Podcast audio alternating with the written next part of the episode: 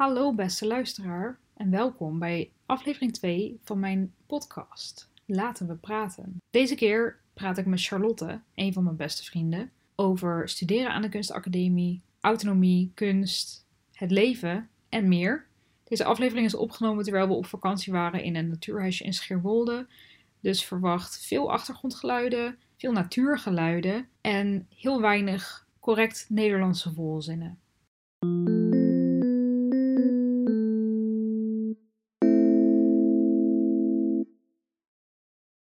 Guess I'm just starting the recording.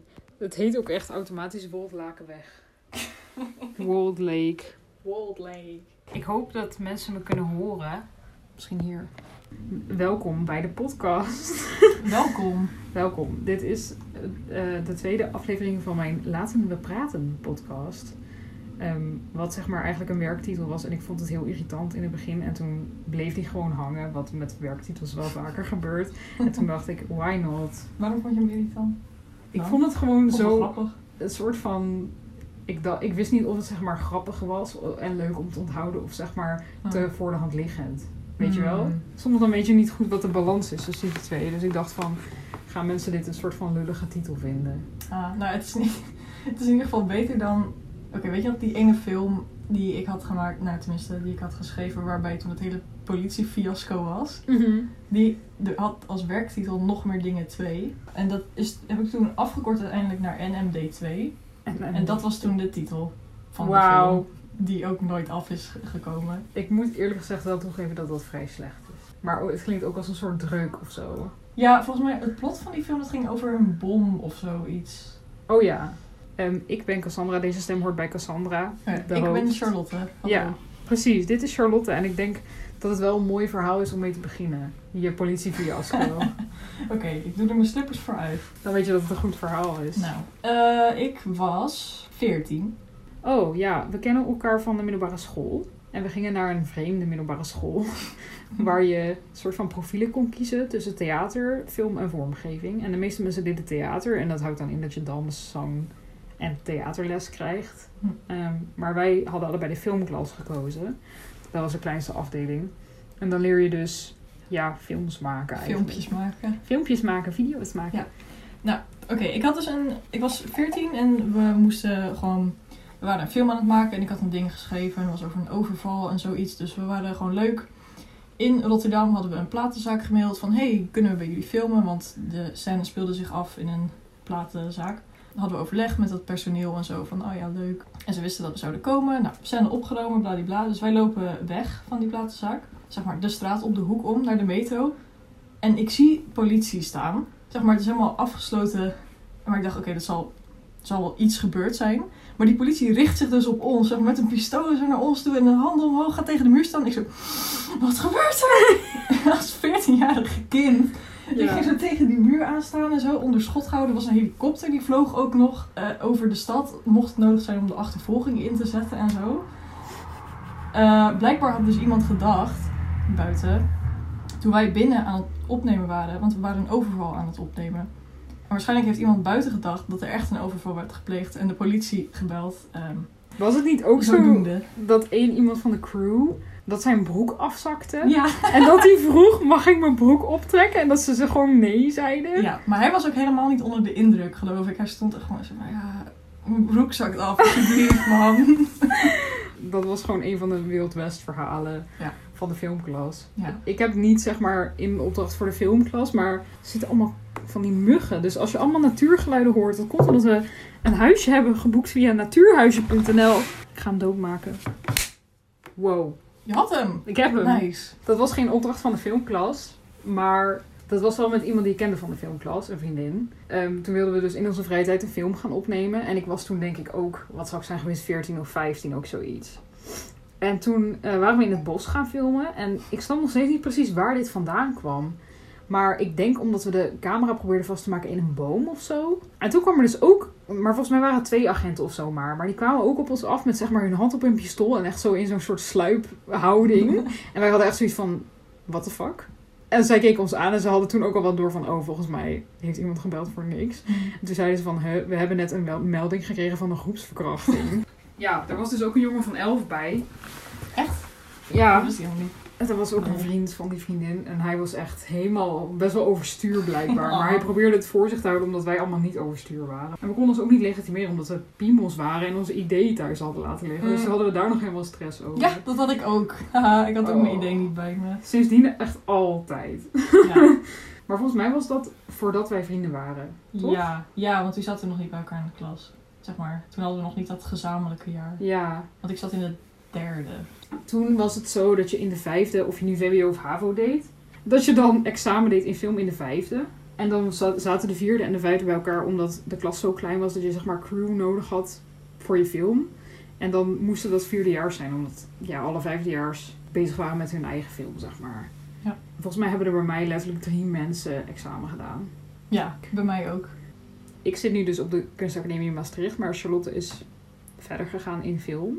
I Ja. guess you could say that. Ja, zal ik eh, even een toelichting geven over Ja. mijn studies? Net zoals met, want met de filmklas moest je dat ook altijd uitleggen. Ik weet niet of jij dat ook had, maar als je dan zei, ik zit op theaterhaven VWO, is dan, oh, speel je dan theater? Nee. Ik kan theater, film en vormgeving doen en ik doe film. Oh, dan speel je dus in films. Ik nee, ik maak films. Ja. Maar goed, nu moet ik dus ook altijd uitleggen wat ik doe. Want ik doe dus de Razzle Double Degree. Eh, en dat betekent dat ik eh, twee studies doe. Eentje aan, een, aan de Kunstacademie in Rotterdam, aan de Willem de Koning Academie. Daar doe ik audiovisual design, dus filmpjes maken.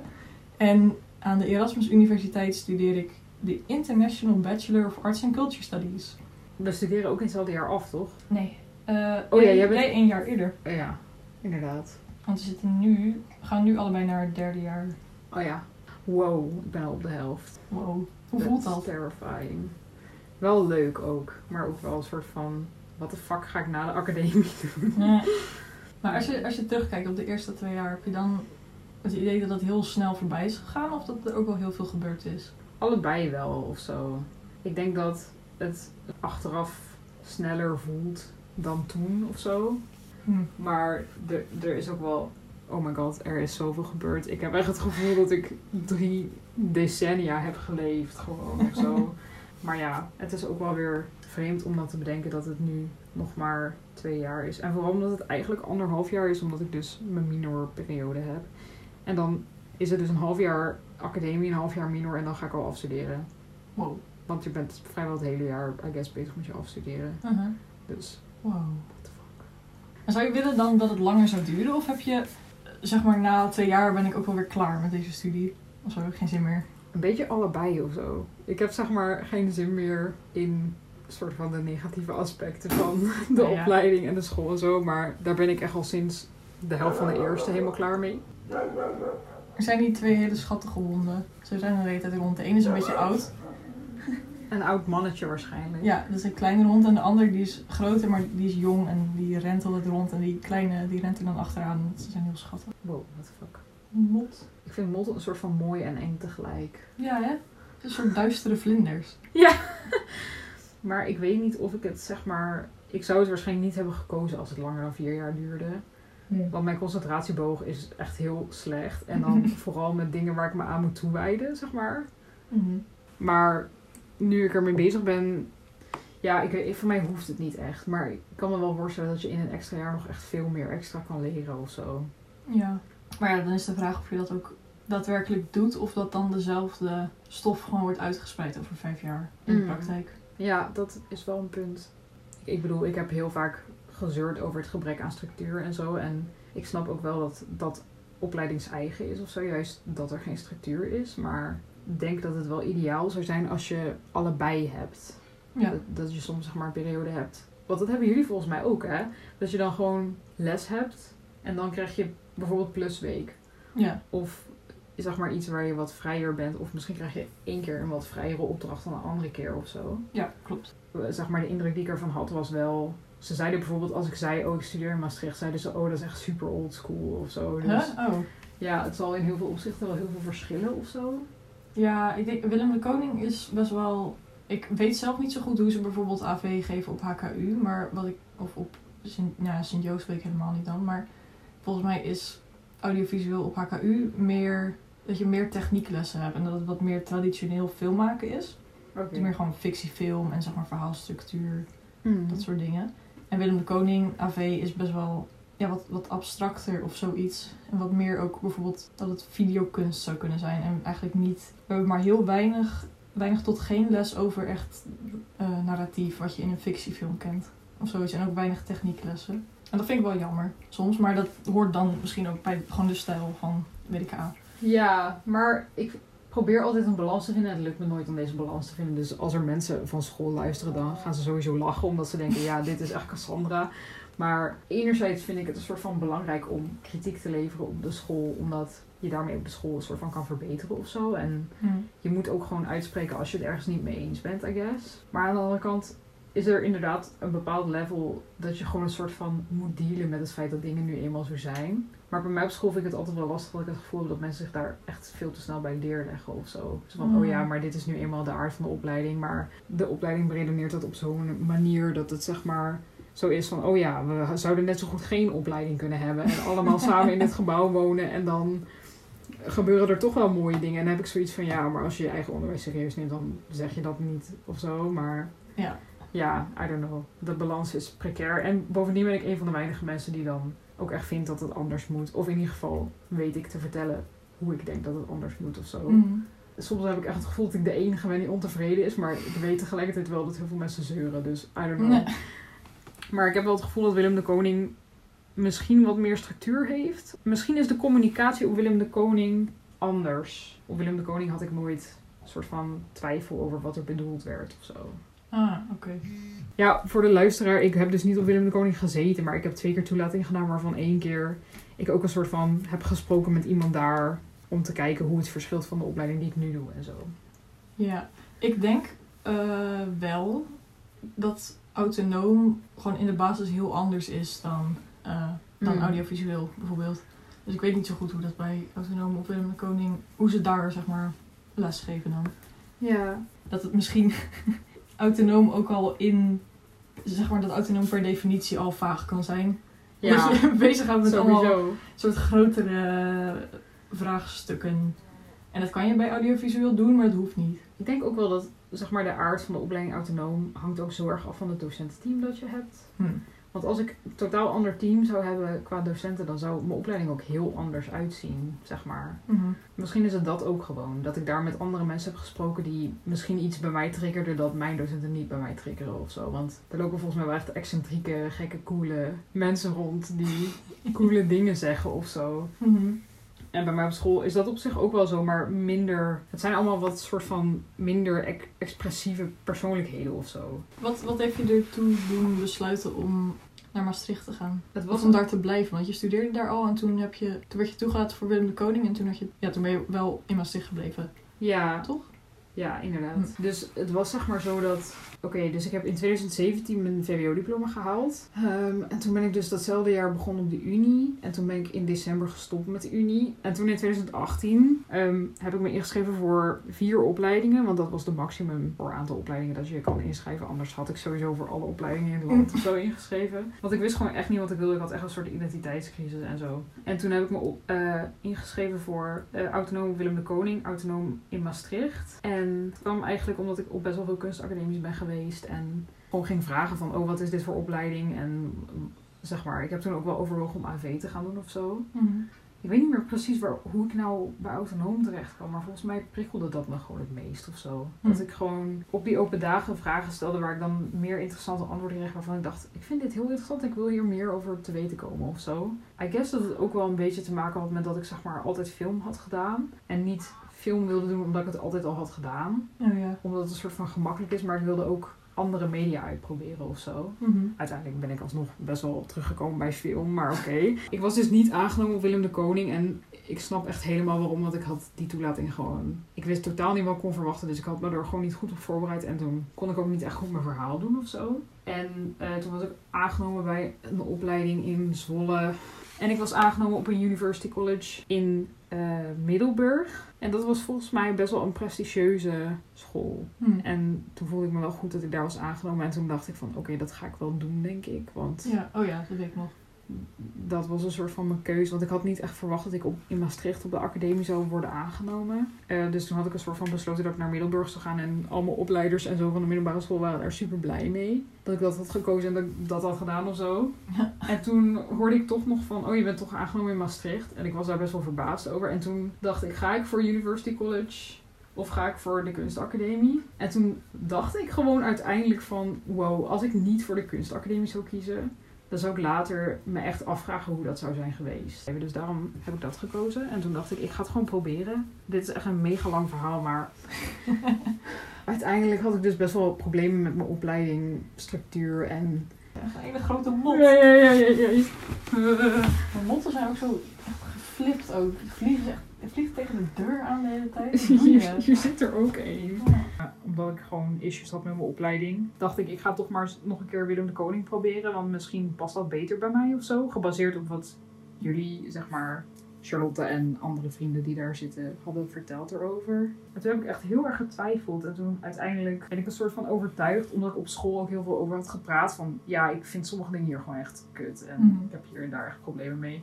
En zeiden ze, oh, nou, er is een ouderejaars die precies hetzelfde heeft als jij. En toen heb ik met haar gepraat. Ik denk dat dat in combinatie met gewoon heel veel gesprekken die ik daar heb gehad, een soort van me deden beseffen of zo, dat ik daar toch wel een soort van veel kon halen of zo. En ik wilde ook een soort van niet opgeven. Ook al was het eerste jaar ook wel echt strijden, dus ik weet niet of het dan opgeven was geweest of zo, maar... Ja, maar ik denk wel dat het eerste jaar op een kunstacademie, zeg maar, of überhaupt misschien, maar in ieder geval op een kunstacademie, gewoon intens is en ook een soort beproeving haast. Ja. Want ik had ook in mijn eerste jaar dat ik dacht dat ik wilde stoppen met Willem de Koning en alleen maar de Unie wilde gaan doen. Mm. Omdat ik gewoon, weet niet, het was intens. Maar uiteindelijk ben ik doorgegaan en het was gewoon, als ik dan nu terugkijk op het eerste jaar, was het echt gewoon een soort, ik wilde zeggen het koren, het, kap van het koren scheiden, maar dat klinkt dan weer zo pretentieus. Ja. Dat is niet per se wat ik bedoel. Nee, maar gewoon, dan weet je wel dat je het echt wil of... Ja, of dat het de goede plek is. Of zoiets. Ja. Het eerste jaar was gewoon heel intens en het tweede jaar was, veel, was heel interessant en uitdagend, maar veel minder emotioneel intensief dan het eerste Mm. jaar. Dus daarin begrijp ik wel dat je dan in jouw eerste jaar in ieder geval ook dacht van nou misschien is dit toch niet de goede school of zo, is Ja. de goede opleiding. Maar hoezo was dan volgens jou het eerste jaar zo uitputtend? Mm. Nou ja, ten eerste omdat ik het gewoon moeilijk vond om aansluiting te vinden in mijn klas. Zeg maar dat ik, die, dat ik niet echt vrienden had of zo. Dus Hmm. dat vond ik lastig. Ehm, maar ook wat het heel intensief maakte was dat op een academie maak je natuurlijk werk. En doe je opdrachten die best wel persoonlijk zijn.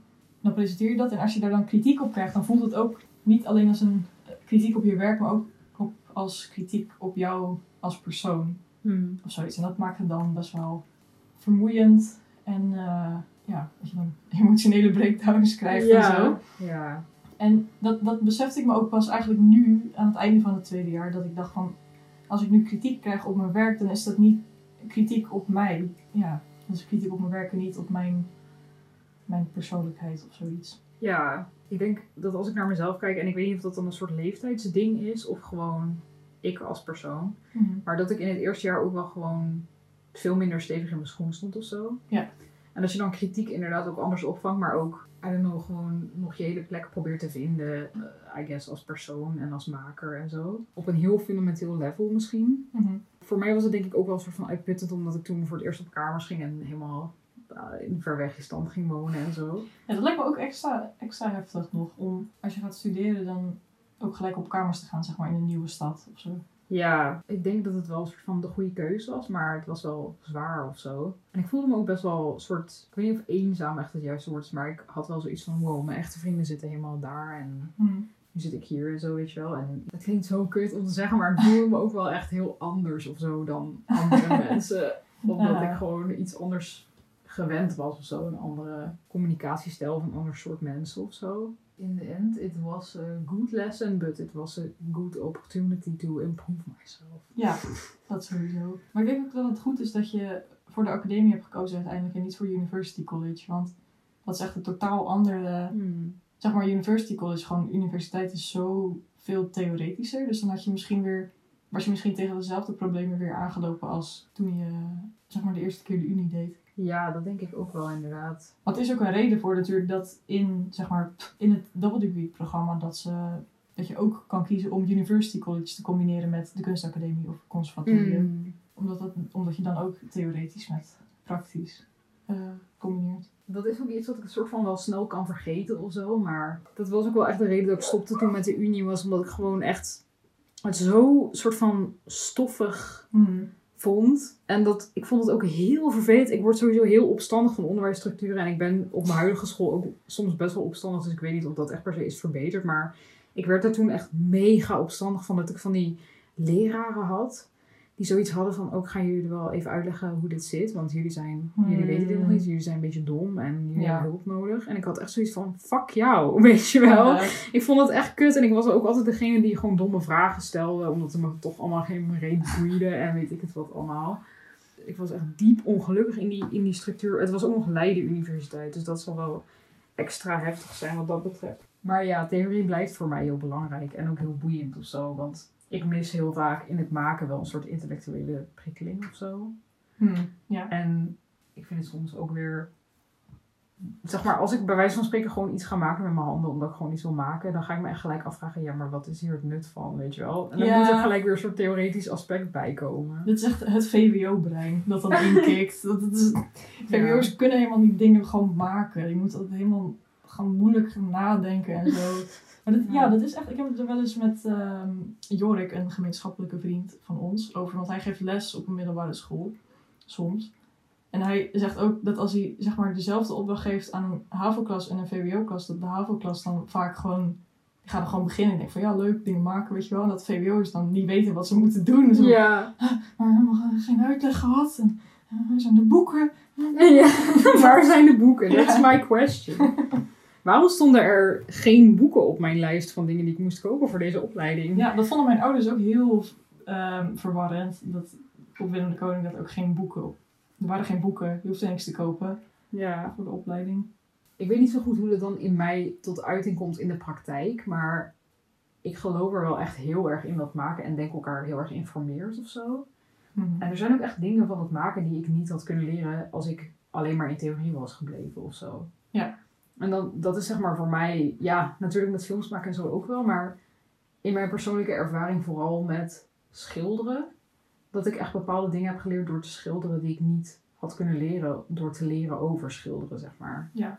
En dat is heel soort van vreemd. En ik vind het ook super moeilijk om dat een soort van als legitiem te zien, terwijl dat wel gewoon is. Mhm. Maar als ik dat doe, heb ik zoiets van: wow, ik, ik weet niet hoe ik deze vorm van kennis dan soort van moet rechtvaardigen of zo. Het is heel raar. Ja. En ik mis het soms ook wel een soort van dat je gewoon, als je een tentamen hebt of zo, dan ga je gewoon daarvoor leren. Dan ga je gewoon kapot en dan ga je keihard werken en dan heb je daar gewoon een goed resultaat voor terug. En dat is heel soort instantly gratifying of zo. ja. En op de kunstacademie is het meer dat ik nu terugkijk naar de afgelopen twee jaar en denk, wow, eigenlijk heb ik wel heel veel geleerd, maar dat was nergens aan af te meten terwijl ik het aan het doen was. Mhm. Ja, omdat je niet dan per se een concreet eind- eindproduct hebt of zoiets, of een cijferlijst. Of de, je- de maatstaf is gewoon heel anders. Ja, Maar ja, het is inderdaad zo dat het praktische, theoretische ook heel erg informeert. Want dat merk ik ook op de Unie. Als we dan leren over gewoon de kunst- en cultuursector, dat ik en, of zeg maar, de, de mensen die eh, ook op Willem de Koning zitten, waar ik dan om mee ga, wij hebben zeg maar best wel een ander, hoe zeg je dat? Another understanding Mm. van hoe dat dan in elkaar zit dan zeg maar de mensen die alleen op de Unie zitten. ja oké, makes sense. Want je weet hoe het is om maker te zijn, zeg maar. Ja. Ja, ik, ik weet ook nog één keer. Het was in het eerste jaar in een werkgroep. Eh, toen moesten we een essay schrijven of zoiets. En er waren een paar onderwerpen waar je uit kon kiezen. En eentje was... Dat ging over waarom kunstenaars vaak arm zijn. Of zoiets. Dat is gewoon theoretisch een gegeven. Hmm. Dat veel kunstenaars gewoon aan de arme kant zijn. Maar toen was er dus één meisje. Of die stak haar hand op. En die zei van... Maar kunstenaars willen toch gewoon arm zijn? En ik dacht van... Hè? Waar baseer je dit nu op? Ja, mensen worden zeg maar kunstenaar omdat hun eigenlijke idee is ook wel zo graag arm worden. Ja, heel... Ja, nee. Ik vind het ook altijd wel moeilijk als een soort van... Ik vind sowieso het hele soort van financiële gedeelte van kunst vind ik echt best wel ongemakkelijk en vreemd om over na te denken. Maar ehm, ik vind het ook altijd moeilijk als debatten gaan over de kunst- en cultuursector of zo. Want als mensen dan zeggen, ja, er moet minder geld heen, want dat is niet noodzakelijk. Ja, oké, fair enough. Het is ook niet noodzakelijk. Mhm. Maar aan de andere kant, like, wil je dan de kunstenaars gewoon een hele groep mensen gewoon laten creperen of zo? Ja, maar ik denk, ik denk ook dat het vaak niet als noodzakelijk... Dit sluit aan op zeg maar een heel willekeurig gesprek wat we om middernacht hadden gisteren of zo. Ehm, omdat kunst of zo, daar kan je niet een progressie meten of zo. Brengt geen meetbare progressie teweeg.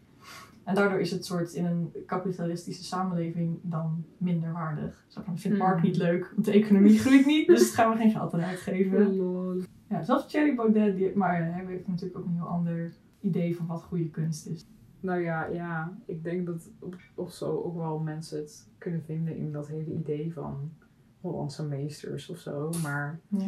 ik denk dat het ook heel vaak mensen zijn die gewoon hun mening overnemen van wat ze denken dat goed is om te denken. Ja. Zonder dat ze echt zelf kijken en denken van wat vind ik er nu eigenlijk van. Ja, eh, nou, ik, kan, ik kan in, zeg maar, bijvoorbeeld renaissance kunst of, kunst of barokkunst kan ik heel erg wel de, ten eerste het vakmanschap, maar ook de symboliek waarderen en zeg maar de culturele context. Vind ik dan interessant om dingen over te lezen of zo, maar dat zie je dan niet direct aan het werk. Maar nee, daar heb je eigenlijk wel gelijk in inderdaad. Dat je ook een soort van...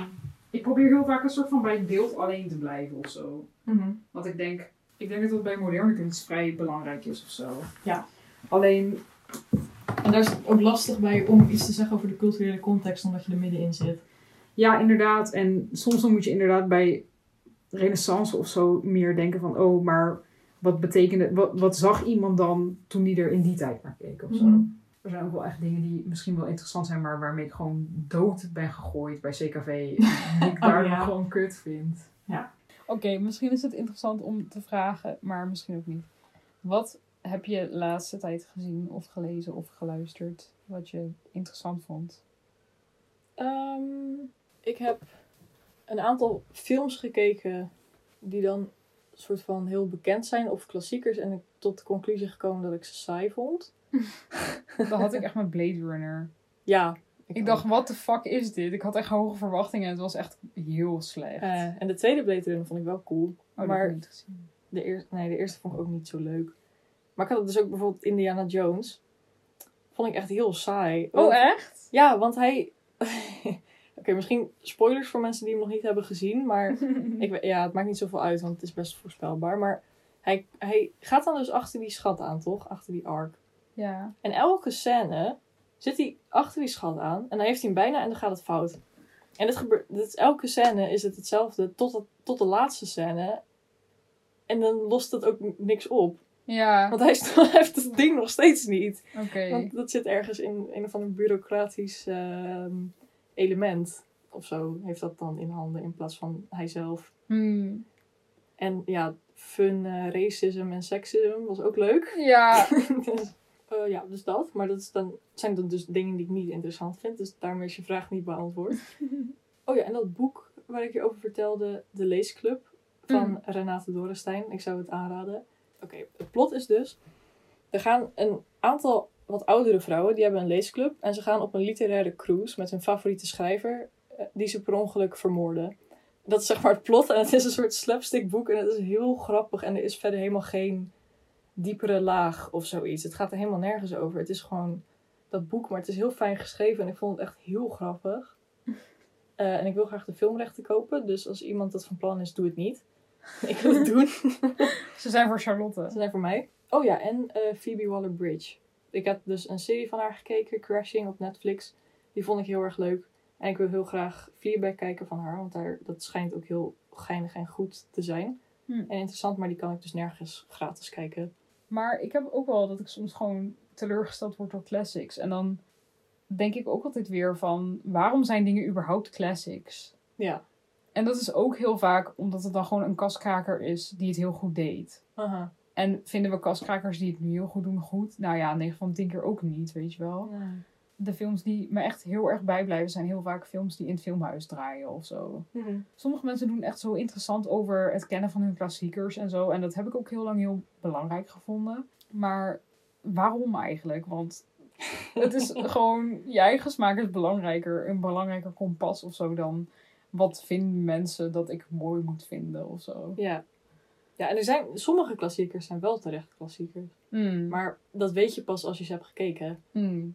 En Once Upon a Time in Hollywood. Ja, maar die vond ik dus heel kut. Ja, oké. Ik weet dat de meningen hierover verdeeld zijn en dat de meeste mensen die ik ken hem niet goed vinden.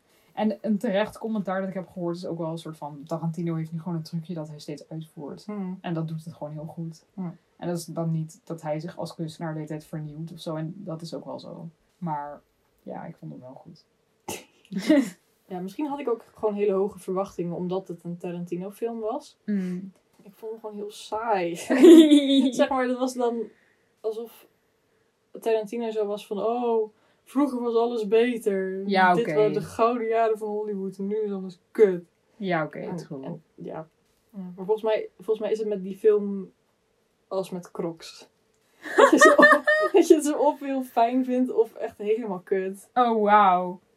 Ik denk het wel, want ik heb, ik heb geen mensen gehoord die er een, een mening over hadden die daartussen zat. Ja, oké, that's true. Echt amazing dat je net die film hebt vergeleken met Crocs. I love it. Ja. Wat heb jij de laatste tijd gekeken of gezien of gehoord wat je heeft geïnspireerd of bezig gehouden? Hmm. Ik ben dus zeg maar wat betreft, hoe noem je dat? Mijn moeder noemde dit cultureel onderwijs. En ik vond het echt afschuwelijk dat ze het zo noemde. Maar ik weet even geen betere bewoording. Ben ik echt heel slecht, omdat ik gewoon de concentratieboog heb van een 21ste eeuwse tiener. En Hm. zeg maar niet langer dan twee minuten me ergens op wil focussen of zo. Dus lezen en films kijken is moeilijk. Mhm. Maar ik probeer het een soort van weer meer te doen, omdat het wel altijd me iets brengt of zo. Maar ik ben bezig in Norwegian Wood. Ik ook. Ja. Eh, Charlotte is inmiddels verder dan ik. Ja, we, we hebben dus toevallig allebei hetzelfde boek meegenomen. Ja, echt grappig. Ja. Ja, tot nu toe vind ik het wel prima. Het heeft me wel een soort van gegrepen. Dus ik ben wel heel benieuwd hoe het verder gaat. En ik heb drie boeken gekocht. Omdat Lotte was begonnen met me voorlezen uit één boek. Dat is zo leuk. Ja, Dat je voorleest. Dat Het was echt heel erg leuk. heel random ook. Want het Hmm. was gewoon een willekeurige moment. En dat boek begon dus, dat is van Kees van Koten Zwemmen met droog haar. Begon volgens mij met, ik kan niet tegen vrouwen die bananen eten. Of zoiets was gewoon de beginzin. En Nice. een heel groot deel daarvan is een beetje over mijn hoofd gevlogen. Ehm, maar ik was eigenlijk wel benieuwd. Het bleef in mijn hoofd hangen dat bananen eten. En dat dan een man had geschreven dat hij er niet tegen kon als vrouwen bananen aten Ja. of zo. Dat is intrigerend. Ik vond het ook irritant, maar ook intrigerend. dus ik dacht, ik moet dit boek gewoon proberen te lezen, want het is toch heel dun. Hm. Dus nou ja, dat heb ik ook niet gelezen, maar daar ga ik in lezen. En qua films of zo. Ja, ik ben dus bezig met skins kijken. Oh ja. Maar dat is misschien niet. Ja, ik vind het wel dat het noemenswaardig is trouwens. Want ik dacht dat ik het heel kut zou vinden, maar het zit wel goed in elkaar of zo. En ik ben heel erg in de ban van de karakters en het universum en zo. Ja, en een podcast die ik ook jou had aanbevolen van... Oh ja. Het heet Between Means and Deans. En mensen gaan nu echt dit luisteren en denken... Wow, ik wist niet dat Cassandra zo low culture was. Maar ik heb low culture omarmd, jongens. Maar ik haat, ik haat die distinctie. Dat slaat echt helemaal nergens op. Maar dat is gewoon Mhm. vanuit de geschiedenis hebben we dat meegenomen. Dat je vroeger de, de salon de peinture en eh, Ja. de sculptuur had in, in Frankrijk, in Parijs. En dat daar dan alle coole hoge kunst kwam en de rest was minder waardig. Ja. Ze hadden zelfs een soort een salon voor de, voor de afdankertjes, waar dan alle slechte kunst kwam. Ja. En dat zal wel, dat heeft een lange geschiedenis natuurlijk, maar ik vind het nergens op slaan. Want ik kan net zo goed een hele essay schrijven over, een intelligente essay, goed onderbouwd theoretisch, over Femke Louise of over eh, Legally Blonde, als dat ik een intelligente essay kan schrijven over Pulp Fiction of weet ik veel. Ja, en ik ben het zeg maar in theorie met je eens. Alleen ik merk heel erg aan mezelf dat ik een soort van mijn purisme heel erg aan het uitschakelen ben of zo. Omdat ik wel echt heel lang heb geloofd dat ik bepaalde dingen goed moest vinden of zo. Of Hmm. misschien is dat ook wel mijn VWO-brein dat me saboteert of zo. Want we hadden ook wel echt leraren die zo deden. Ja, Niet allemaal, maar... I mean, meneer Pensioen Legend zette gewoon de jeugd van tegenwoordig op in de klas. En dan de dag daarna Chad Baker of zo. Echt amazing. Maar we hadden ook mensen, I won't call them by their names, die gewoon heel kut deden over een soort minderwaardige cultuur of minderwaardige mensen of dat soort dingen. En dat waren dan ideeën die ik een soort van onbewust overnam of zo, I guess. En dus ik ben zeg maar helemaal voor, oké, er moet geen distinctie zijn tussen high en low culture.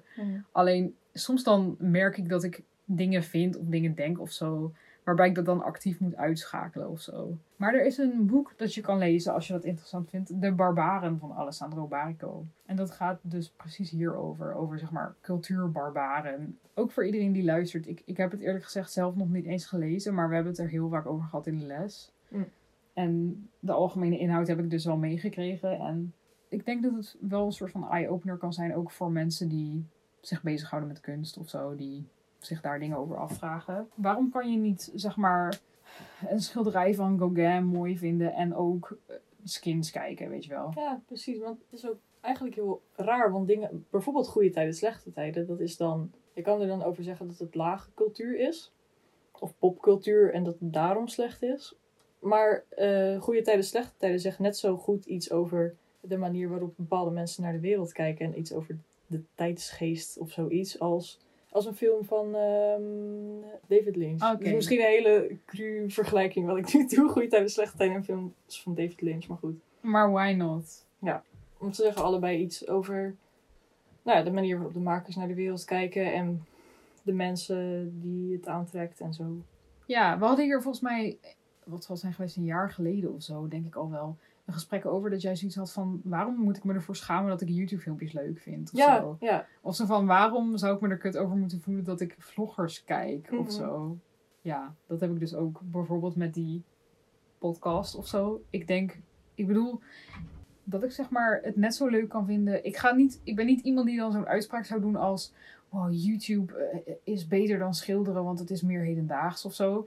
Maar YouTube is evengoed gewoon een legitiem onderdeel van onze tijd of zo, weet je wel? Ja. En daar kan ik echt super veel interessante dingen leren. En er zijn echt heel veel.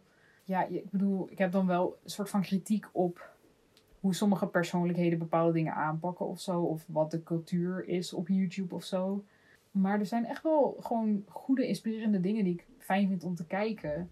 Net zo goed als dat het prima is dat je vloggers niet goed vindt of niet interessant, maar dan vind ik wel dat je ten eerste gewoon kan proberen om het te kijken en het dan, dan kan je het onderbouwen. Want ik vind het dan kortzichtig om te zeggen dat vlogs slecht zijn omdat het vlogs zijn. Ja. Of zoiets, want dat, dat slaat ook nergens op. Ja, inderdaad. Dat is ook zo. Maar dat is dus ook met die podcast die ik luister. Want dat is gewoon van een YouTuber en Mhm. haar vriend. En die hebben een baby. En Ja. dit is echt mega traditioneel, weet je wel. Maar ook weer niet. Want die hebben dus een podcast. Ze zijn een soort van heel open. Een soort van over wat ze vinden en wat ze denken.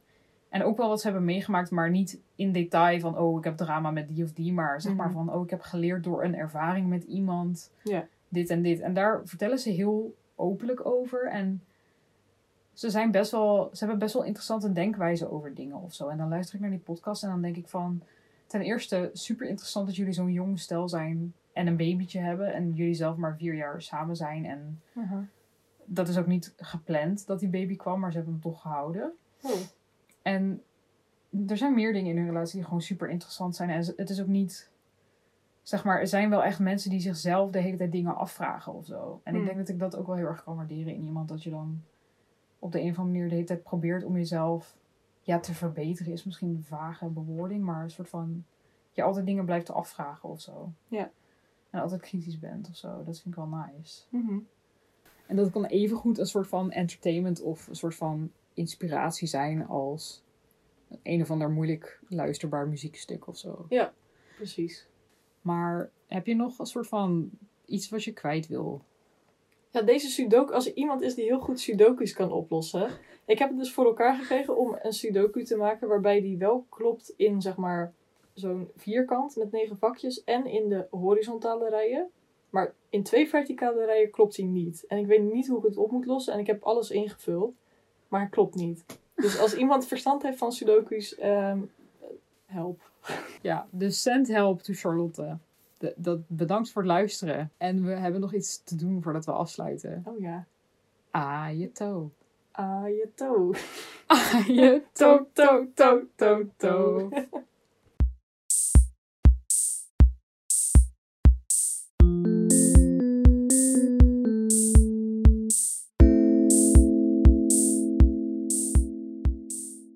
Maar sowieso heeft Mark wel kunst thuis hangen. Eh, ja, weet ik niet. Ik weet niet zo goed wat Mark doet. Misschien heeft hij grafieken hangen of zo. Ter decoratie. Excel-tabellen. Oh my god.